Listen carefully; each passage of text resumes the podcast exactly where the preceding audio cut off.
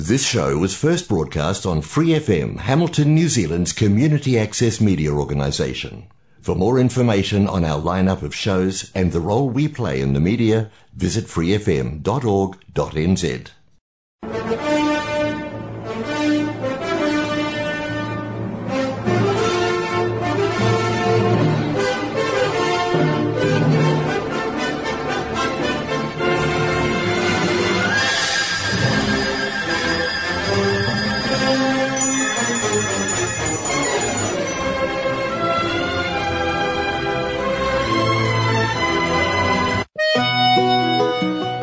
It's time now for Gospel and Scripture with Brother Len on Golden Guide.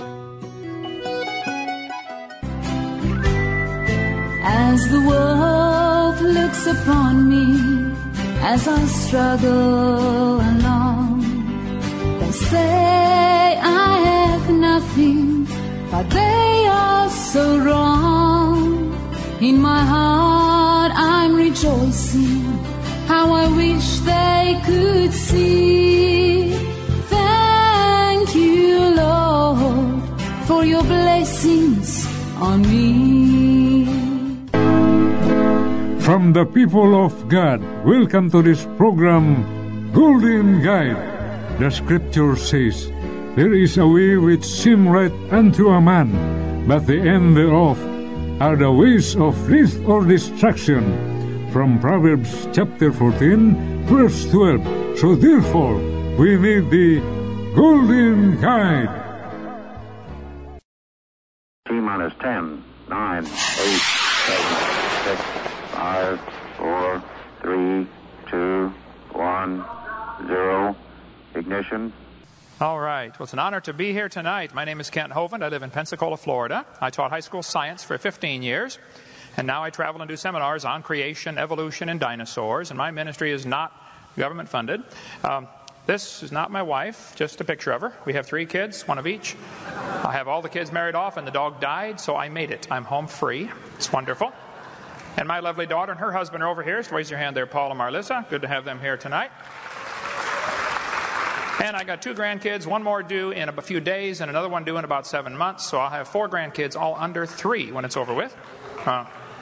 I'm the founder of Dinosaur Adventureland in Pensacola, Florida. If you ever get up to Pensacola, you need to stop and see that place. We have a science center, a museum, and a theme park, all based on creation, and give glory to God for His creation instead of teaching evolution. We offer a lot of homeschool classes. We have a lot of video materials available. We have a creation boot camp coming up this September, and you're all invited to come up to that. We believe that the creation ought to glorify the God of the Creator, and He ought to get credit for what He did. So our position is the Bible is true, evolution theory is seriously wrong, and one of the dumbest and most dangerous religions in the history of the world. That's our totally unbiased opinion on the subject. Thank you so much.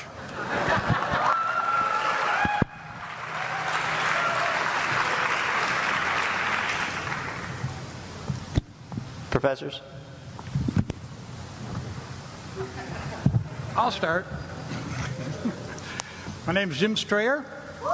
I'm from Michigan. I started my educational career in a small Methodist school. I went there for 2 years and then transferred to Eastern Michigan University to get a major in biology and a minor in chemistry. I taught school for a few years and went into the Army and served as a corpsman in the U.S. Army Hospital. I came home and after a few more years of teaching, I was awarded a National Science Foundation scholarship to get a master's degree in biology, and got that from the University of Michigan. Okay. Reinhold Schlieper. Are you finished? Sorry. No. Go ahead. I have around 100 hours of semester hours of science, and most of that's in biology. And I retired a few years ago, and since then I've been keeping active by giving lectures on Charles Darwin and evolution and related biological subjects. I'm very happy to be here, and I feel very comfortable in front of a college crowd, and we should have a good time.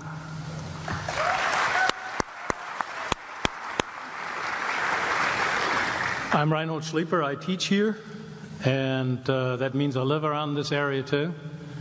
And there's no way I'm going to be able to top that introduction that we just heard. So I'll just be staying on the side of modesty and stop right here.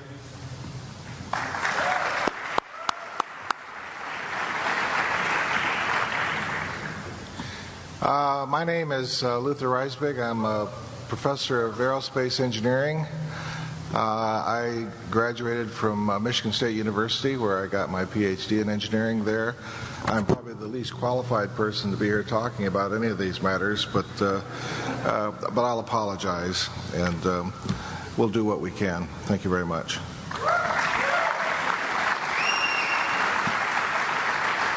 Thank you very much. Dr. Hovind, you'll now have 12 minutes to make an opening case. All right. Well, let's define a few positions. I believe very strongly that the Earth is about 6,000 years old. It was created in 6 literal 24-hour days. This position would make a few predictions. The Bible says clearly, in 6 days the Lord made heaven and earth and all that in them is. Everything created in 6 days. Now, based on that prediction, based on that premise, we can make a few predictions, which is what science is supposed to do. A scientific theory is supposed to allow you to make predictions. I predict, based on the Bible teaching, that the universe will show evidence of order and design all over the place, okay? I predict that we'll find thousands of symbiotic relationships in nature, animals that require certain plants and plants that require certain animals, and it works just fine because they were all created within a few days of each other. Not a problem at all for the creationist viewpoint. I predict that there will be limits to the variations that life forms are able to produce. The Bible says they will bring forth after their kind, and that's what we've observed. 6,000 years of human history shows us dogs produce dogs every time. Might be a big dog or a little dog. It might have curly hair or straight hair, but it's going to be a dog, guaranteed, okay? Farmers actually count on that. I mean, when they plant corn, they expect to get corn. And so far, it has happened. So certainly there are variations, but there are definite limits to the variations, and this is where the major difference comes between the creationist and the evolutionist. I predict that there are not only limits to the variation, I predict that there will be actually a purpose to life because we were designed by a creator for a purpose. That's a prediction based on the Bible view. I predict there will be non-material things like love, sense of justice, mercy, innate knowledge of right and wrong, a conscience, and absolute truth. Those things are not possible with the evolution theory. They are predicted based on the creation theory. Somebody designed this for a reason.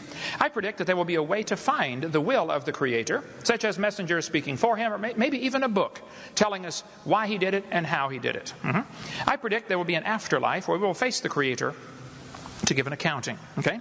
The Bible dates, if you add them up in Scripture, comes to about 6,000 years ago for the creation, not millions. There's a large difference between 6,000 and 20 billion. Congress doesn't seem to understand that, but there is a big difference. Okay? Now, based on the Bible teaching that the earth was originally created where people lived to be 900 years old, I predict we will find lots of legends about a golden age and a creation event. This seems to be kind of universal throughout history. Most people believe there was a creation, and most people believe there was a time when man used to live to be nearly 1,000. The Greeks talked about it, the Babylonians talked about it, the Sumerians. Everybody talked about this golden age. Why? Well, that's predicted based on the creation viewpoint, okay? I predict there will be skeletons found of people showing signs of great age because they were living to be much older, you know, before things happen. And as you grow, especially the brow ridge of your head never stops growing. The constant pull on the back of your head, the occipital bun, based on just the muscles from holding your head forward, is going to elongate the head over 200 or 300 or 400 years. People would look exactly like the Neanderthals look. Brain 13% bigger than ours, few strange things about their head, but 100% human in every respect. I predict that there will be biological problems with modern man, such as wisdom teeth, because we're not as big as we used to be, and we're developing probably faster. People are maturing faster. They're only living to be 80 or 90 instead of living to be 900. And wisdom teeth are a problem today, not because of evolution, but because we're actually genetically inferior to the original model, Adam and Eve, okay? I predict that there'll be a universal longing for things to be restored to the Garden of Eden conditions. That's what everybody seems to want, okay? Now, what difference does it make if you believe in evolution or creation? Well, if evolution is true, how do we tell right from wrong? Anytime tonight, I would like any one of these gentlemen to answer the simple question, if evolution is true, how does anybody tell right from wrong? If I wanted you to make a list of 10 things that are wrong, before you put anything on the list, I want to know, how are you deciding? Are you deciding right from wrong based on what Osama bin Laden thinks? Do we decide right from wrong based on what Congress thinks? Do we decide right from wrong based on the majority? How do we decide right from wrong? Simple question. I've never had it answered. If evolution is true, death brought man into the world, and death is actually the hero of the plot. Because if evolution is true, One animal evolves a little better than the rest for some reason, maybe a mutation or something. What must happen to the rest of them? They have to die. Otherwise, the good genes are diluted back into the population and lost. Evolution is a religion of death. Death is actually the hero of the plot. If the Bible is true, then man brought death into the world. If evolution is true, death brought man into the world. These two views cannot possibly be more opposite. Somebody is wrong. And I enjoy showing them who they are, and that's why I'm here. Okay, now, the Bible says clearly that by one man, sin came into the world, and death by sin. The reason we have death and suffering today is because of man's disobedience to the Creator. The Bible says by man came death. In Adam all die. We have suffering and death because of man's disobedience. If evolution is true, you could read Charles Darwin's book, page 170 or page 217. He said, "Hey, the death and struggle for life is a wonderful thing. That's how we get ahead." Okay. Now, the creation view says there was a flood about 4,400 years ago. Now, this would make a few predictions. Based on the idea that there was a universal flood, I think I could predict that the earth will have hundreds of layers of strata. Floods automatically do that. Moving water sorts particles in all sorts of layers. You can get a jar of dirt, add some water to it, and shake it up and set it down, and in 20 seconds you'll have layers forming in your jar. Moving water automatically sorts particles. It's called hydrologic sorting. You engineers ought to know about that. I predict, based on the Bible teaching of the flood, that there will be billions of fossils, including coal and oil, found in those layers of sedimentary rock that we find all over the earth. I predict that there will be huge canyons and deltas showing evidence of rapid, massive erosion. I predict there will be legends of this worldwide flood found in cultures all over the world. That's a prediction based on the biblical view. Biblical view of creation is certainly scientific. It makes predictions. Okay? I predict there will be petrified trees in the vertical position, extending through all of these layers. Thousands and thousands of these trees have been found around the world, petrified, standing up, connecting layers that some people want you to believe are different ages. Now, I don't know how long a dead tree stands up around here before it falls down, but up in Pensacola, you get maybe 5 or 10 years maximum before the tree falls over.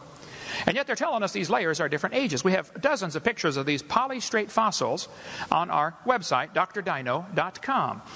Now, if somebody wants you to believe the layers are different ages by millions of years, well, they're welcome to teach you whatever they want, but this is simply not in accordance with the evidence.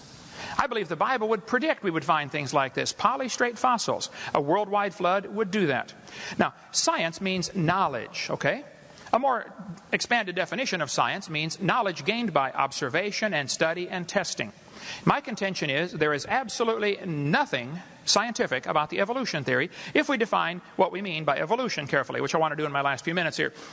I like science. I taught high school science for 15 years. I love the study of science. I am not against science, but I'm against using lies to support a theory. And I'm certainly against telling people that science can go farther than it really can. Okay? Now, Texas has a law that requires textbooks to be accurate. So does Florida. Florida Statute 1006 says there must be accuracy of instructional materials. Textbooks ought to be accurate. Wisconsin says textbooks ought to be accurate. Alabama says textbooks shall be adequate and current. California says textbooks shall be factually accurate. Minnesota says a teacher shall not deliberately suppress or distort subject matter. These are all wonderful laws, but not one of those states enforces them. The textbook says we have evidence of evolution. Okay, what kind of evidence do they give? This guy says evolution is fact, not theory.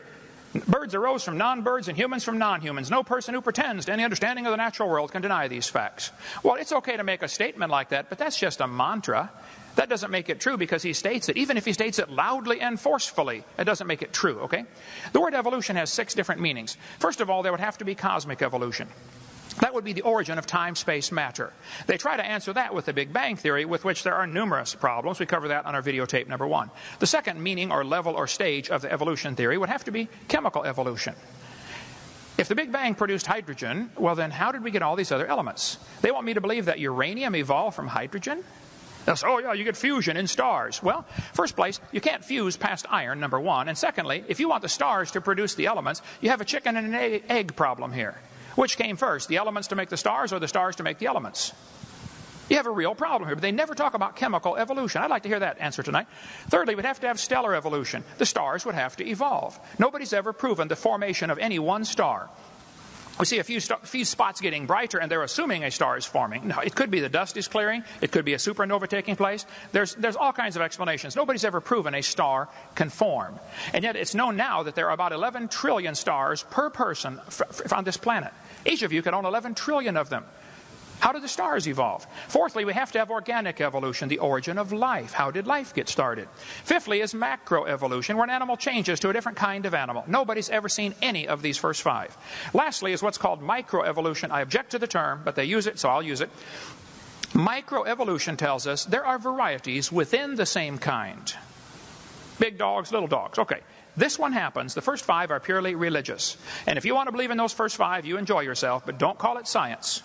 And don't make me pay to teach that to the next generation of kids as part of science, because it's not. It's nothing but a religion. They teach 20 billion years ago, Big Bang, and, you know, that's what the evolution theory is based on. You have to have an origin point. 18 or 20 billion years ago, there was a Big Bang. I think the evolution theory, as is currently taught in our textbooks, is totally unscientific. There's not a shred of evidence to back it up, and I simply resent paying for it. So my position is that the evolution theory, which teaches clearly 20 billion years ago, Big Bang, then it says millions of years of torrential rains created the oceans as the earth cooled down into a rocky crust, and then oceans formed over millions of years. This textbook says, swirling in the waters of the oceans is a bubbling broth of complex chemicals. Progress from a complex chemical soup to a living organism is very slow. Sure is. It don't even happen. That's how slow it is. This guy said the first self-replicating systems must have emerged in this organic soup. So according to the evolution theory, 20 billion years ago, Big Bang, 4.6 billion years ago, the earth cooled down. It rained on the rocks for millions of years and turned them into soup, and the soup came alive 3 billion years ago. So great-great-great-great-great-great-grandpa was soup. Okay? Now, it's true there's a lot of dogs in the world, but they didn't come from a rock 3.4 billion years ago, whatever you want to say. So the evolution is a dying religion surviving only on tax dollars. Evolution theory is positively anti-science. There's not a shred of real evidence to support any of the theories except oft-repeated lies. Let's define one more term in my last 30 seconds. Stupid. Lacking normal intelligence. Foolish. Silly. A stupid idea. Dull and boring. Evolution is not even a good theory. I think it is stupid. Thank you.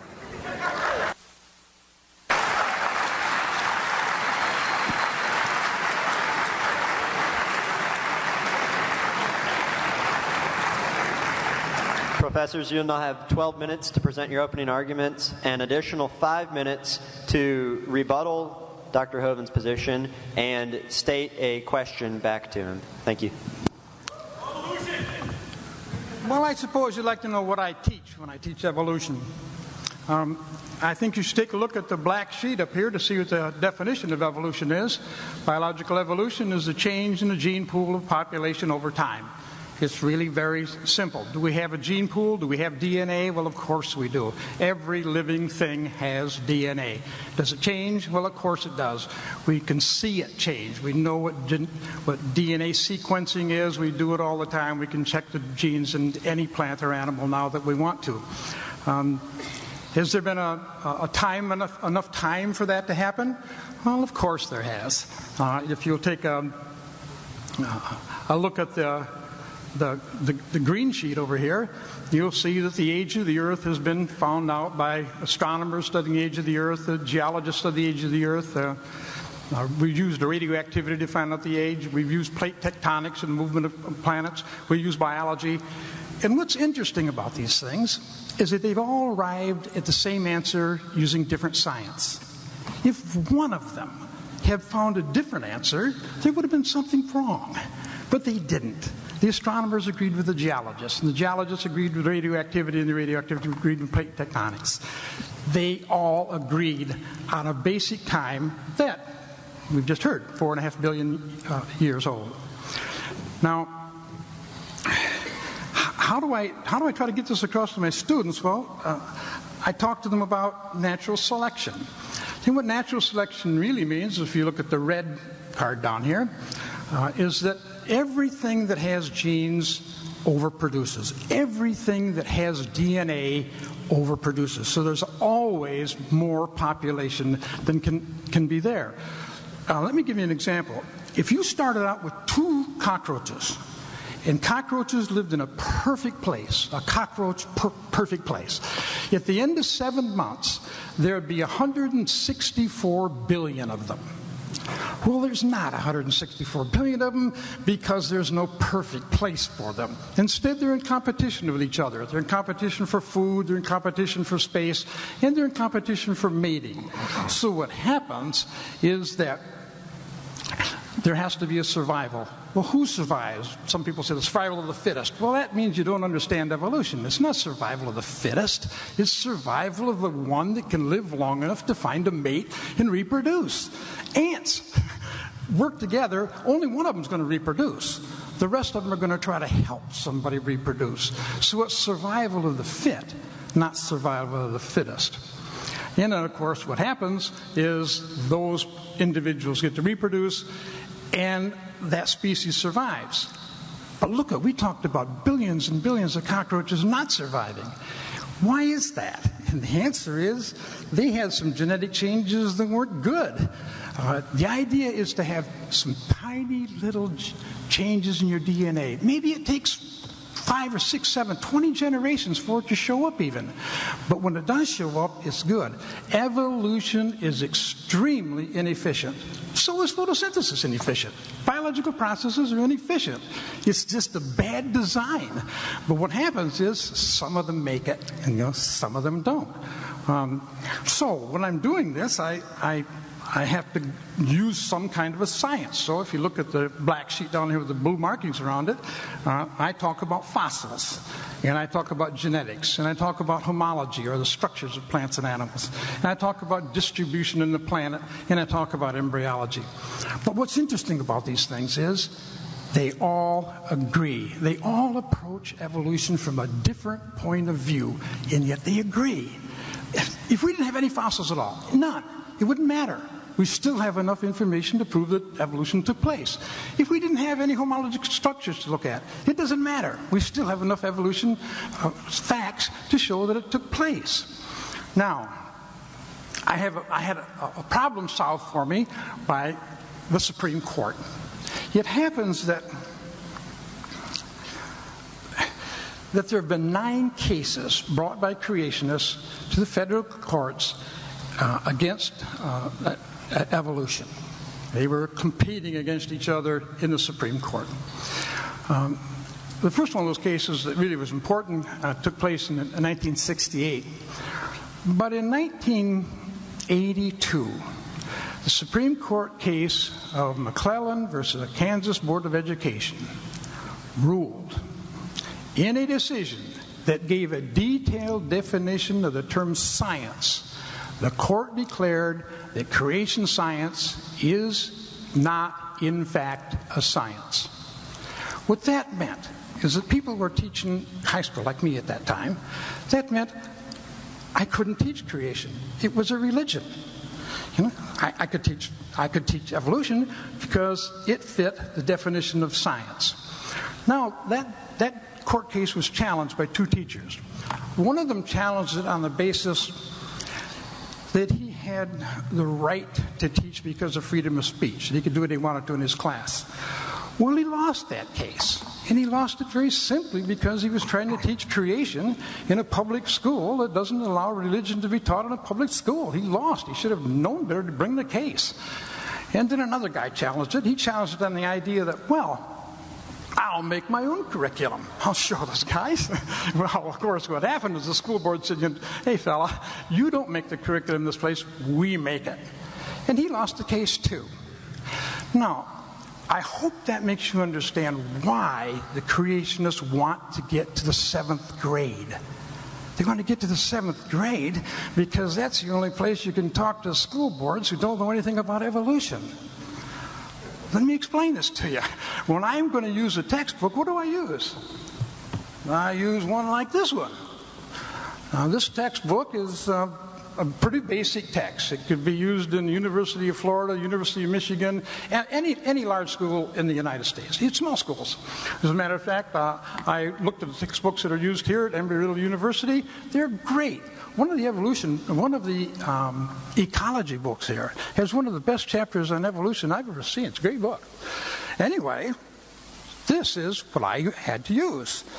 And if you think about it a second, all the facts in here have to be able to stand scientific scrutiny. Somebody is looking at these babies, you know.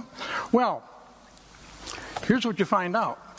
There is not a school in the United States that does scientific research that accepts creationism. Not one major college or university in the United States accepts creationism or intelligent design.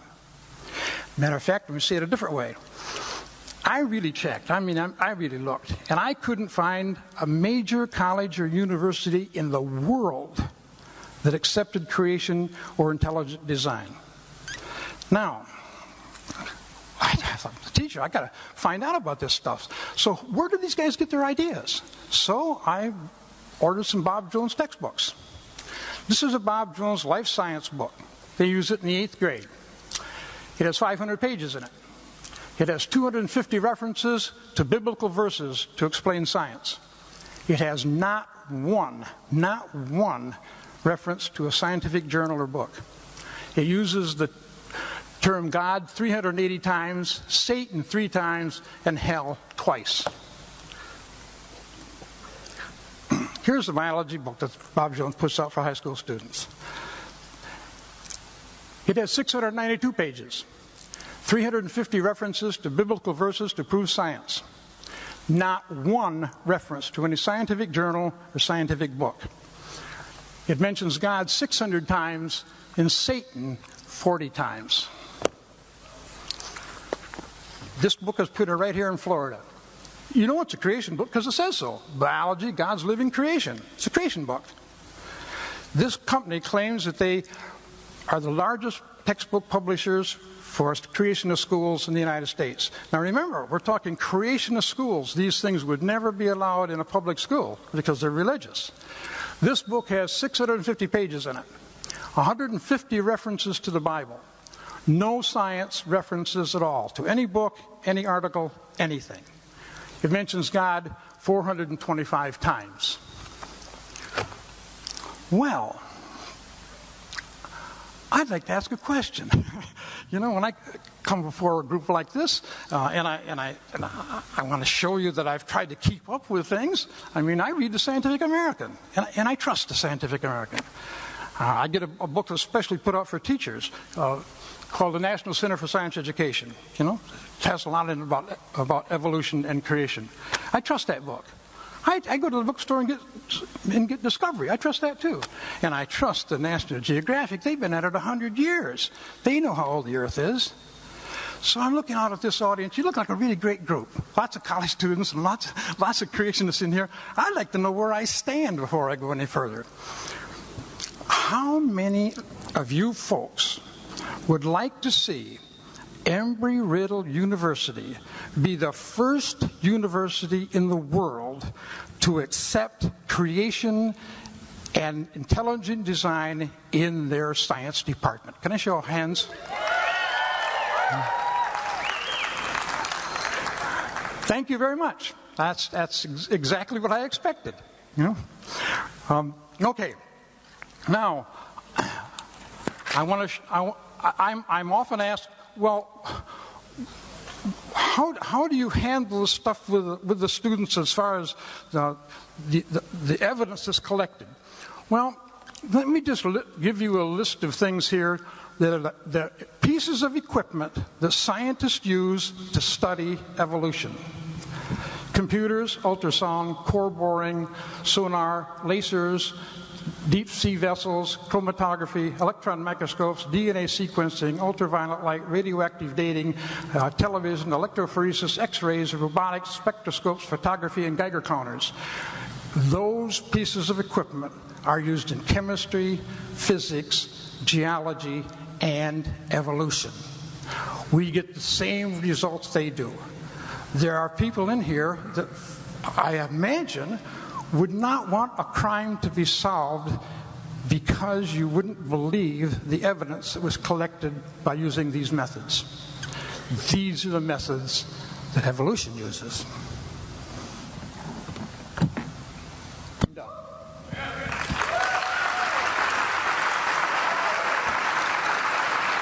Professors, you'll have an additional 5 minutes to rebuttal Dr. Hovind's opening statement and to pose question or a question to him.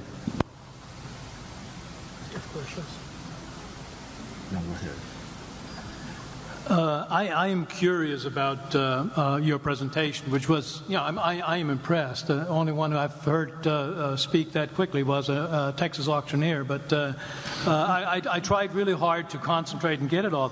The earth was created 6,000 years ago in 6 days by God.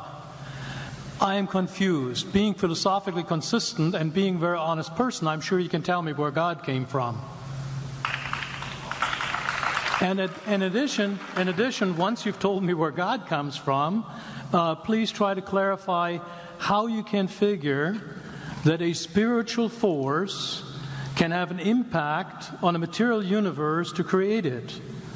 I think that some years ago we already talked about that kind of thing in philosophical circles, at any rate, by posing the question, if angels are made of spiritual matter, and a pen is made of material matter, and spiritual matter displaces no space, how many angels can dance on the tip of a pen?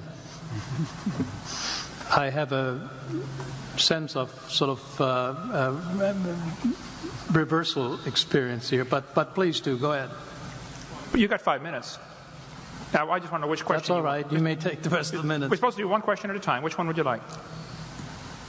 That was part of the format for the debate. So which question? I want you to fill in the story of the rest of the beginning of the universe. God, spiritual matter, impact on material matter. Okay. So 2 questions. All right. Go ahead. All right. Your question, where did God come from, assumes that you're thinking of the wrong, obviously it displays that you're thinking of the wrong God, because the God of the Bible is not affected by time, space, or matter. If he's affected by time, space, or matter, he's not God. Time, space, and matter is what we call a continuum. All of them have to come into existence at the same instant, because if there were matter but no space, where would you put it? If there were matter and space but no time, when would you put it? You cannot have time, space, or matter independently. They have to come into existence simultaneously. The Bible answers that in 10 words. In the beginning, there's time. God created the heaven, there's space, and the earth, there's matter. So you have time, space, matter created, a trinity of trinities there. Just, you know, time is past, present, future. Space has length, width, height. Matter has solid, liquid, gas. You have a trinity of trinities created instantaneously. And the God who created them has to be outside of them. If he's limited by time, he's not God. The guy who created this computer is not in the computer. He's not running around in there changing the numbers on the screen, okay? The God who created this universe is outside of the universe. He's above it, beyond it, in it, through it. He's unaffected by it. So the concept that a spiritual force cannot have any effect on a material body, well, then I guess you'd have to explain to me things like emotions and love and hatred and envy and jealousy and rationality. I mean, if your brain is just a random collection of chemicals that formed by chance over billions of years, how on earth can you trust your own reasoning processes and the thoughts that you think? Okay? So your question, where did God come from, is assuming a limited God. And that's your problem. The God that I worship is not limited by time, space, or matter. If I could fit the infinite God in my 3-pound brain, he would not be worth worshiping, that's for certain. So that's the God that I worship. Thank you.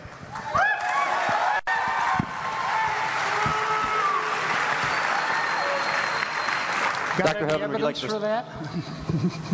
Would you please present a question to the other side? I was curious about the previous presentation. He said he trusted National Geographic. Just to give you one example, okay? The Bible teaches clearly that the birds were made on the 5th day and the reptiles were made on the 6th day, okay? Evolution teaches exactly the opposite. Reptiles first and then birds. The Bible says birds first, then reptiles. Actually, everything about the evolution theory is backwards to what the Bible teaches. Somebody's clearly wrong on this. This guy says dinosaurs are alive as birds, scientist says, okay? Well, this is absurd, obviously. Nobody's ever seen any animal produce a different kind of animal. They can believe that if they want. Here's a USA Today. Missing link discovered, October 1999. National Geographic, one that he trusts. Missing link, breaking news, folks. We have found, National Geographic, November 1999, the missing link. A few months later, oops, it was a mistake. Some Chinese guy had taken a couple of fossils and glued them together and fooled everybody. National Geographic paid, I think, $80,000 for that fossil. It was incredible, the amount of money they paid for that. And there's all kinds of it. I could show you over and over where National Geographic is not trustworthy. The entire argument that I heard a few minutes ago was majority opinion supports evolution. Okay, first place, I don't think that's true. Okay, how many of you here tonight at a secular university do not believe the evolution theory that they present? Okay, how many do believe the evolution theory that they present? Okay, we could take a count here. I suspect that was majority for the creation side. We can count if you like, but I know this. About 9% of the population in Gallup polls and surveys taken says they believe in atheistic evolution, no God is involved. 90% say yes, there was a God involved, and 50% of the entire population says God did it in the last 10,000 years. So if you're using majority opinion as your argument, I think that's obviously, historically, you can prove that's pretty easy to prove wrong. Majority opinion proves nothing. Majority's often been wrong. So all of the experts on birds are saying the dinosaurs could not possibly have turned to birds. There are just millions and millions of differences. So I guess I'd be curious, with all the evidence that we've gathered over the years, why you would think a dinosaur turned into a bird. When dinosaurs, reptiles produce reptiles, birds produce birds. I mean, there's no evidence of this. So my question, why do you think dinosaurs turned to birds if you think that? Evolution is a process where all kinds of DNA and all kinds of animals are making changes. Some of that changes in DNA are going to turn out to be pretty good. Some of them aren't. If we take a look at an example from your research saying that, how about Noah's Ark having one kind of animal that evolved into dogs, foxes, and wolves. In 6,000 years, not possible at all. Couldn't even begin to happen in 6,000 years. Noah's Ark, one kind of horse developing into a zebra and a donkey, not possible. No, there's no way DNA can change that fast. What evolutionists are saying is the process of DNA changing takes a long time.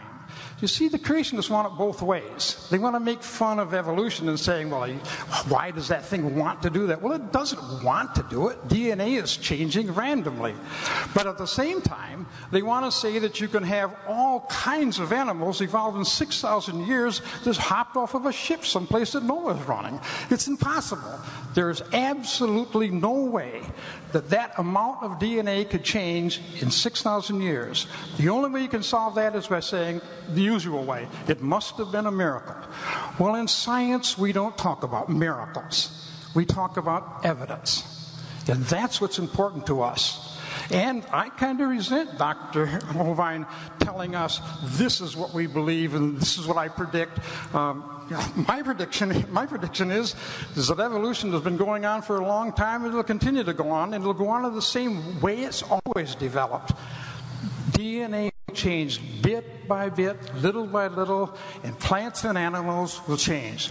I have a couple of creationist magazines at home that told me in the creationist magazine that the reason that we have thorns on blackberries and roses and the reason we have a toothache is because Adam and Eve fell from grace when they sinned.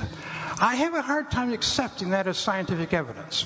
I would rather use as my scientific evidence tracing the origin of thorns and origins of teeth back to their beginning, rather than relying on the fact that Adam and Eve sinned and that brought a disaster into the world. I'm done.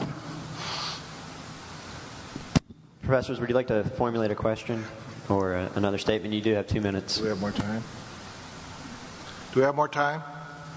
You will after 5 minutes. How many? After Mr. Hovind goes. I didn't hear what he said. We can understand you. I'm sorry. You'll have 5 more minutes after Mr. Hovind has his 5 minutes. So what were the 2 minutes that you said that we had time right now? On the board, 1 minute and 47 seconds. And we just talked about it. And who has that time right now? You do. Any one of us. Yes, sir. Oh, okay. Just trying to get the image straight. Thank you. I do wonder about my earlier question. I don't feel comfortable about it being answered. That is, you keep insisting that the God of the Bible in some way is responsible for all this. You may, even if you were to prove that there's some kind of spiritual force, it is not necessarily the God of the Bible. So you're taking a giant leap there. So I think there's a lot of that has to do with lots of faith that has to be developed in there. And I see that from our group here. And I think Mark Twain said about faith that faith is believing something you know ain't true. I don't think you can rely on faith. I think you need to, if you want to be honest, intellectually honest, you've got to come up with something a little bit more solid than just to buy in to the fact that 80% of U.S. Americans are God believers and only 14% are not. So I don't know. Is that? Can he answer that? Or absolutely. All right, that'd be nice. What was the question? Phrase the question again, please. You didn't really get. You made a statement. I didn't hear a question there. What do you want to hear? Okay, my original question was for you to show where the deity comes from, and you keep insisting that it is the God of the Bible, but that is another leap of faith that seems to be part of that. Can you sort of trot that out a little bit more? And let me say one thing also about the story that you gave about the National Geographic, or was it the Scientific American, with the the bird and dinosaur thing. It shows that the scientific community is working. These people are in dialogue. Error may occur where reason is left free to correct it. And in your system, it's nailed down by the Bible, and no, I cannot challenge that. With the invention of all kinds of strange beings, I just looked. This is very much news to me. I looked at one of the books that Jim has here, where the assertion is that evolution is inspired by Satan. And what now we have? Thank you, sir. We're going to have to cut you off, and you can be back in 5 minutes. Carry on. I guess I'm still a little baffled what the question was. If your question, if you're going back to, you didn't like my answer of how God did it. God was just, God is outside of time, space, matter. I think you need to stop and look at the theory that you are believing in, apparently, because there are so many thousands of unanswered questions. See, it's much easier for me to believe in the beginning God than to believe in the beginning dirt or matter. The evolutionist does not answer the question. There's 6 different types of evolution, as I shared clearly earlier. If the Big Bang Theory is true, then I would like to know what exploded and where did it come from and where did the energy come from and where did the space come from for the matter to expand into and where did the organization come from and where did the information come from? There's a whole host of questions that are a whole lot harder for you to answer than in the beginning God. Where's information come from? Man is, this universe is not just random molecules circulating around. I mean, it carries information. Just like a book is so much more than ink on a paper, it carries information. And the DNA is more than just chemicals. It's information. So the evolutionist never answers the question, where did this information come from? Where did the energy come from? Where did the matter itself come from? And you gripe about my belief. I believe by faith in the beginning God. I know, I admit I don't understand that. But you believe hundreds of things by faith. You don't even understand that you're believing by faith. You think matter is either eternal or can create itself. Well, that's the 2 choices. How did matter get here? The world is here. Where did the matter come from? Did it just happen by itself? Or is it all just imaginary? We're not really here at all. You're faced with the option of, we're not really here. This is all just our imagination. Or it had a beginning. Or matter is eternal, which is both of the second 2 options are in violation of the obvious laws of thermodynamics. Matter doesn't create itself. And everything degrades over time. So either it had a beginning or it didn't. If it had a beginning, then what was before the beginning? I mean, there's so many thousands of things you take by faith. You say, I say in the beginning God, and you say, well, this matter somehow either was always here or created itself. And then this matter somehow became alive. And then this first living thing learned how to reproduce. And then it learned how to make something other than its kind. I mean, even though nobody's ever seen that, nobody's ever seen a dog produce a non-dog. Or you mentioned about, you know, the dog fact that a wolf and a fox and a dog coming from a common ancestor off Noah's Ark in only 4,400 years. For heaven's sake, you believe they came from a rock. I mean, come on. I don't think my theory is that silly at all. So... if my answer to your question is still the same. I believe in the beginning God. I do take that by faith. Here's the major difference that I don't think you're going to understand. I admit mine is a religion. They do not admit theirs is a religion. They want you to think what they believe is science, and all of you should pay for their religion to be taught in this university. And that's the situation we have today, and that's unfortunate. There have always been situations where the majority taught something. I mean, in the Soviet Union 15 years ago, if you stood up and said, "Hey, kids, I don't believe in communism. I think capitalism is a better system," you would be in Siberia if you survived. And here at Emory University, if you stood up in your classroom and said, "I don't believe this evolution theory is true. I think it's pretty obvious there must have been a designer to this system," you would be in intellectual Siberia. You would lose your job. It has happened to hundreds of teachers, just simply for standing up and say, "Look, I think the evidence is here, folks. There must have been a designer." If I asked you to explain how computers came to be, but you cannot use man as your answer, I only want a purely naturalistic explanation for the origin of computers. Purely naturalistic. The answer has to lie within the computer. How did these molecules get together? How did this data get together? How did these plastic molecules come together and the different silicone chips? How did it happen? Your answer has to lie in the computer. I've already eliminated the only obvious answer to the problem at the beginning by my definition. They're trying to eliminate the only answer, the only logical answer to the question by their definition of science. They want to define science as things that we can observe and test and demonstrate the natural world. Okay, well then that eliminates both evolution and creation. Both are unobserved. We don't see anything change. We don't see anything created from nothing. Here's the problem. Both creation and evolution are religious. I admit mine's a religion. They don't admit theirs is a religion. And all of us are paying for their religion to be taught in the school system. And I, for one, resent that. So my answer is still the same. God did it. My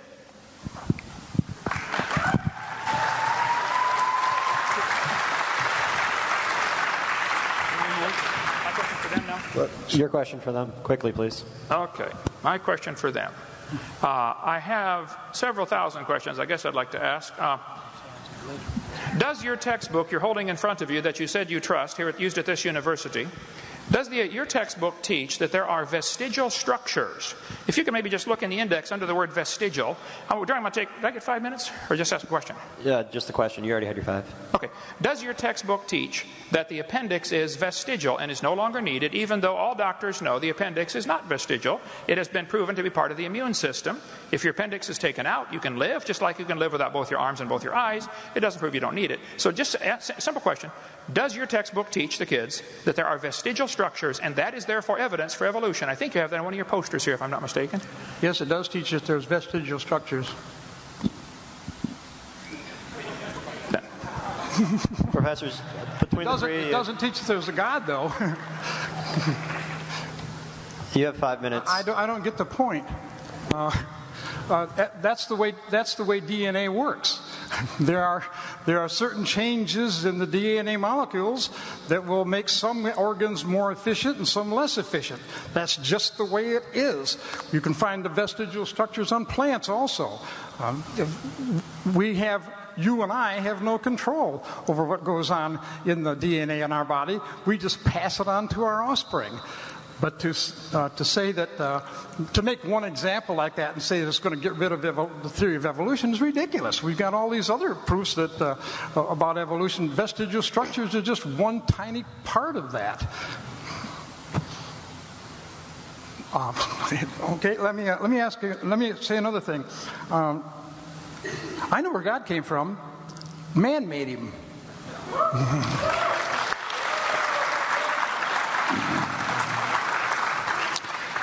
I also know where the computer came from, from science. It was put together by people that understood physics and chemistry. It was put together by people that understood molecules and atoms. It was put together by people with intelligence, people that knew how to love and hate and carry on biological relationships because they have intelligence. We got intelligence because we have brains. We've got brains because we've got DNA. It doesn't make any sense at all to say that, or that people that don't have religion, don't have feelings, don't follow the law. The Constitution of our country does not mention God or religion. We are a nation of laws. We're a nation of laws because we're a nation of people that have intelligence. That's the way it is. That's the way animals operate. Some animals evolved a different way. They evolved so they could fly, or they could crawl, or they could run. And what was successful for them worked out for them. What's successful for us is that we have a good brain. And we'll have to wait and see what happens. Not in our lifetimes, but all animals are in the same boat. All plants are in the same boat. Sometimes when people were doing this kind of stuff, people are always thinking about human beings. You can find the evolutionary theory in any part of life. It doesn't matter if you're talking about maple trees.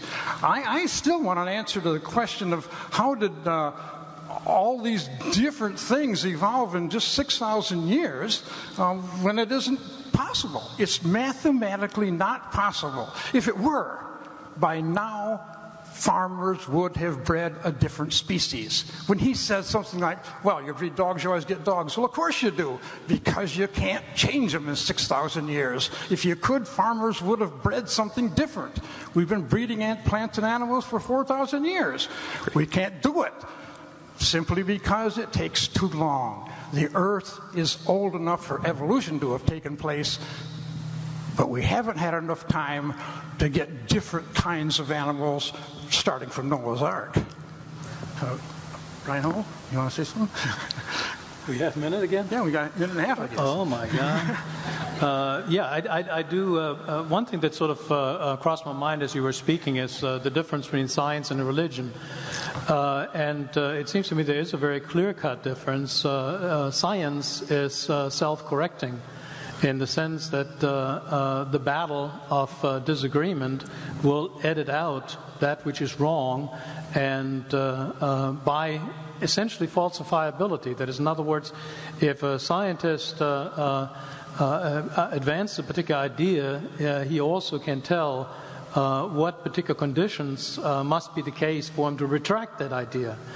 And this is something that is absent in religion. That is, religion is seeking truth, absolute truth, and charges science with not finding truth, which it isn't trying.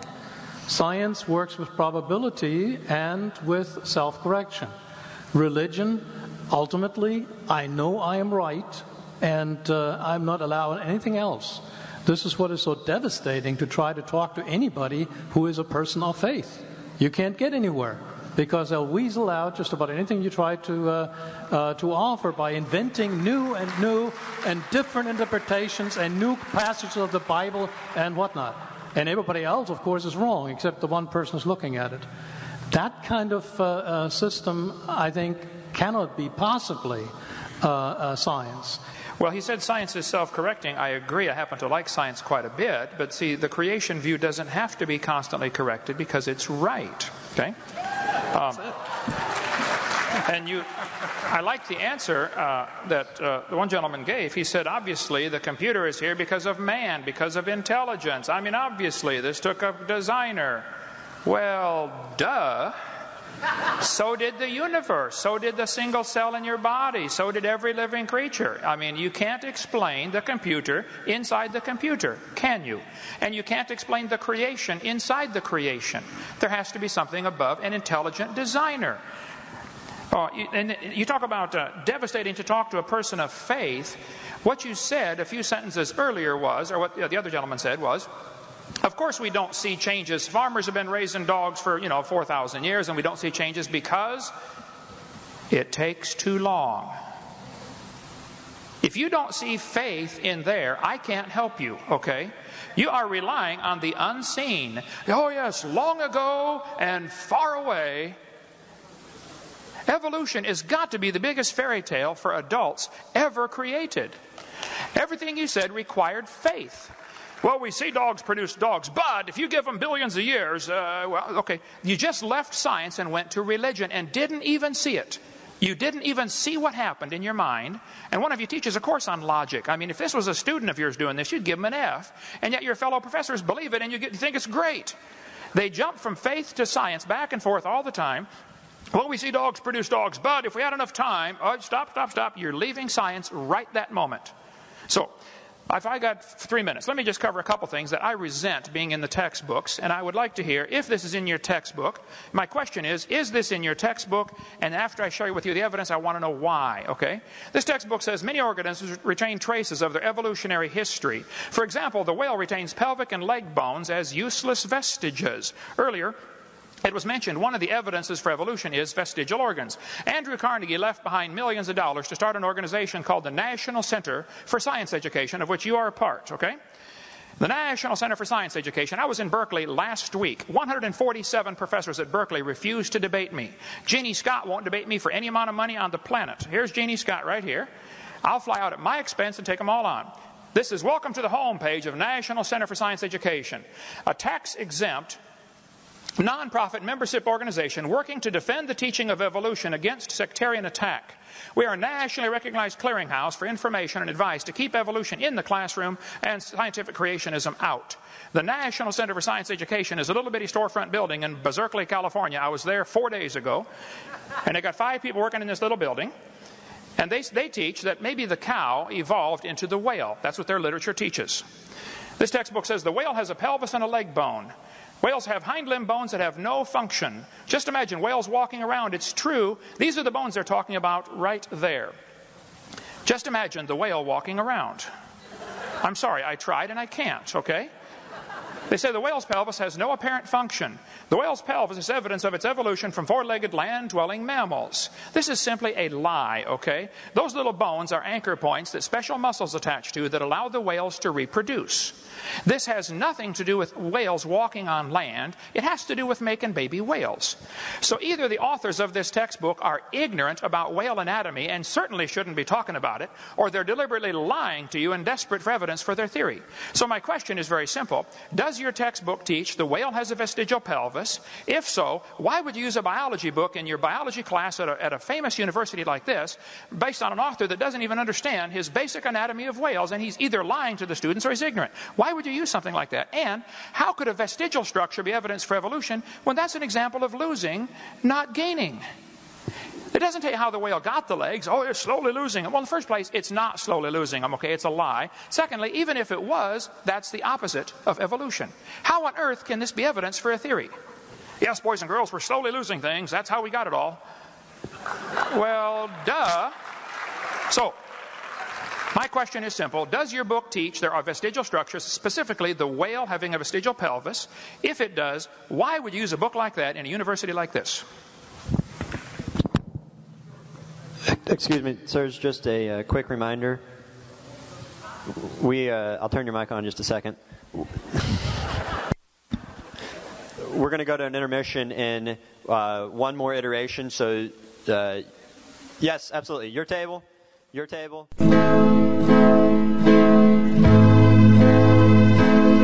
Friends, I invite you to listen this program, Golden Guide, and the power of truth, here on Free FM 89.0 with me, Brother Lynn Pritchard, every Sunday at 6 until 7 o'clock in the evening. And thanks for your listening.